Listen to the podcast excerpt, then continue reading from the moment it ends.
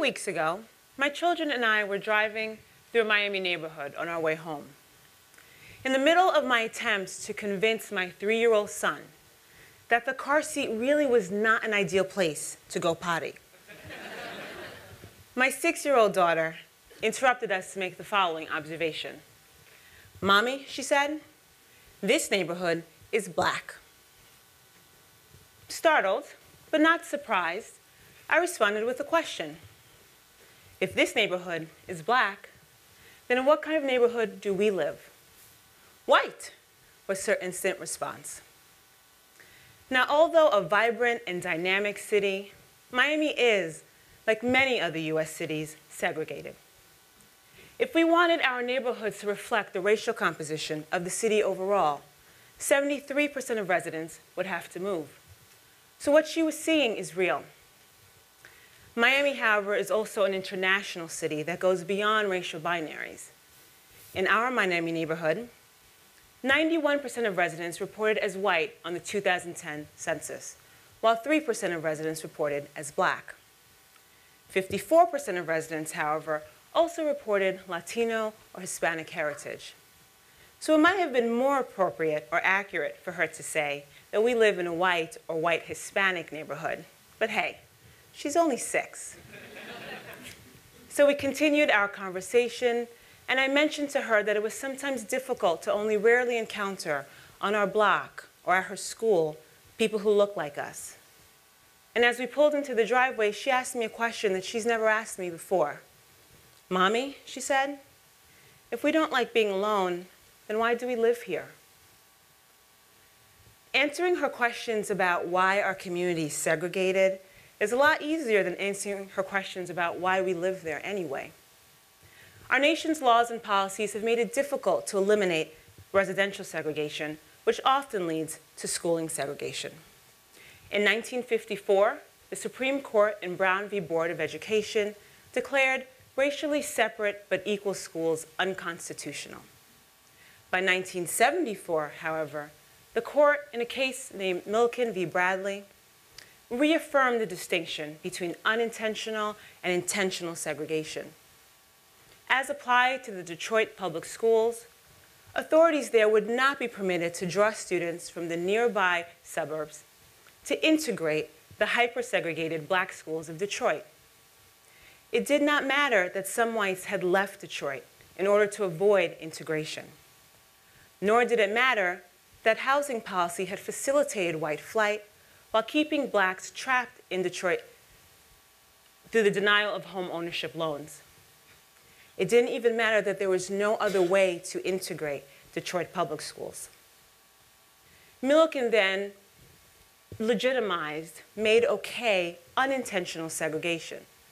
Segregation that is not demanded by the state, but is nevertheless facilitated by the state and by individuals like you and me.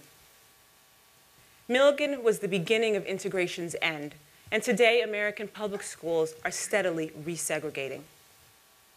By some measures, American public schools are more segregated today than they were in 1968. In segregated schools, black children are isolated, often with limited access to the economic and social capital that is prerequisite for success in the United States.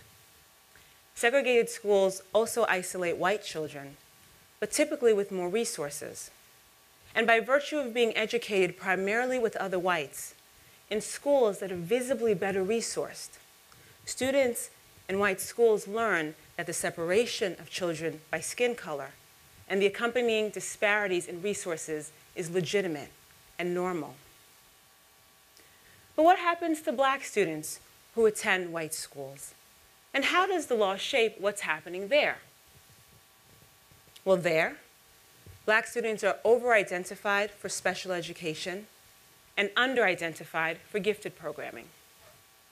There, black students are disciplined at higher rates than their white peers for the same behavior. There, black students encounter curricula devoid of non-white people. In white schools, or even purportedly integrated schools, black students encounter unintentional yet consistent and harmful discrimination. Black children, my children, enter educational institutions that are not likely to affirm them. Again, the law has helped shape this experience.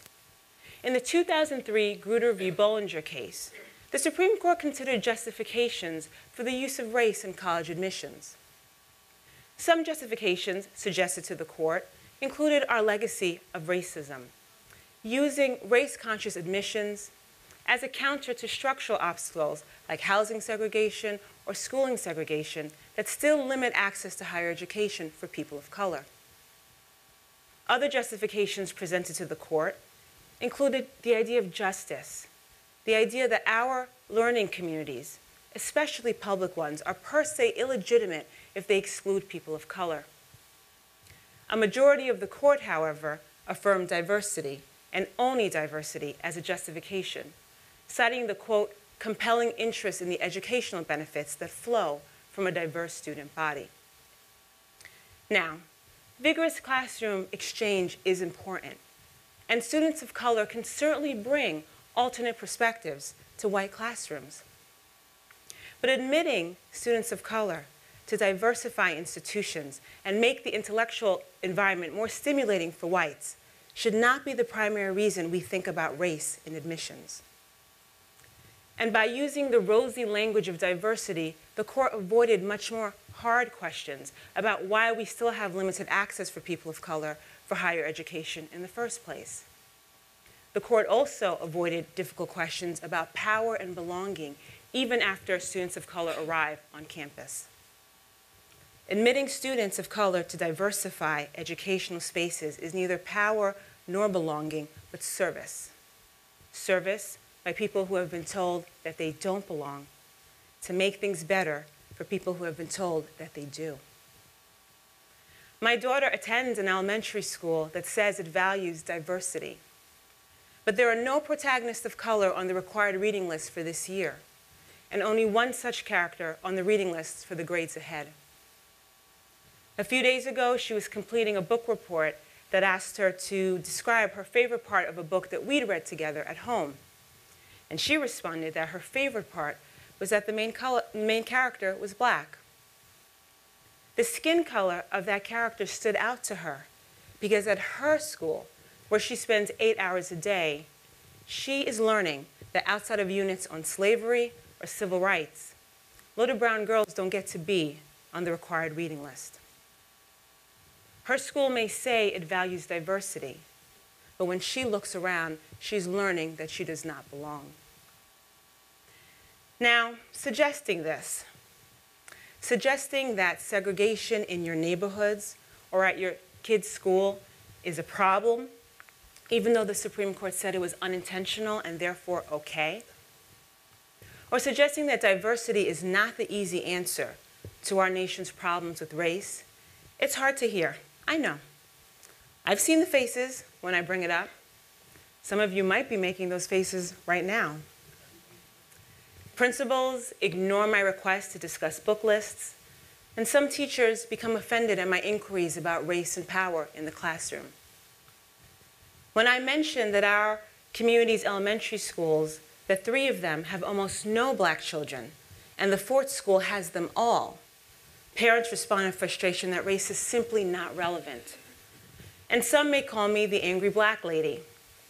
Easier to do that and to move out from behind the superficial language of diversity that the court gave us. Easier to think about segregation as a problem in black schools, but not to think about segregation as a problem in white schools. The price of my admission to white spaces has been silence.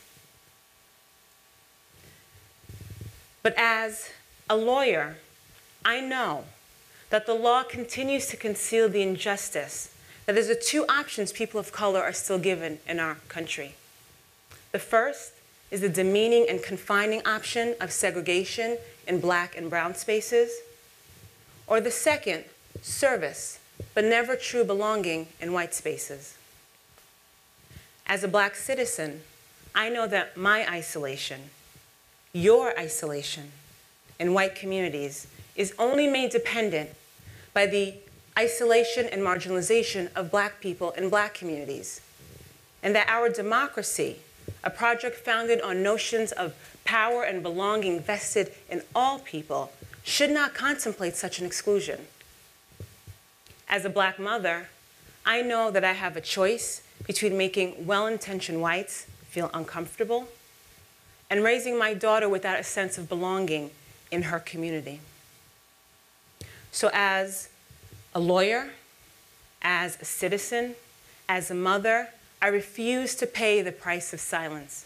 And instead, I speak out about the problem, the harmful effects of segregation, and the empty and harmful rhetoric of diversity. And I encourage you to break your silence as well.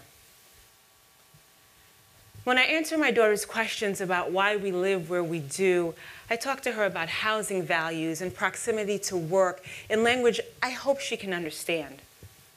I tell her that by design, middle class black neighborhoods are rare and that public services are still inferior in the ones that do exist. I tell her that we should not have to choose between quality of life and a sense of belonging. And I want to tell her that the benefits still outweigh the costs. But that's not true, is it? The costs of exclusion and isolation and segregation, it's too high for whites and non-whites. And if we want inclusion and belonging and integration, we have to break our collective silence. And we have to do the difficult work of desegregating our educational, our professional, and our residential lives. We can no longer allow the law to draw the contours of integration, belonging, and inclusion for each other. If we fail to do so, if we fail to break our silence, the cost will be more than just my daughter's sense of belonging or the legitimacy of our laws but rather the strength and value of our democracy itself. Thank you.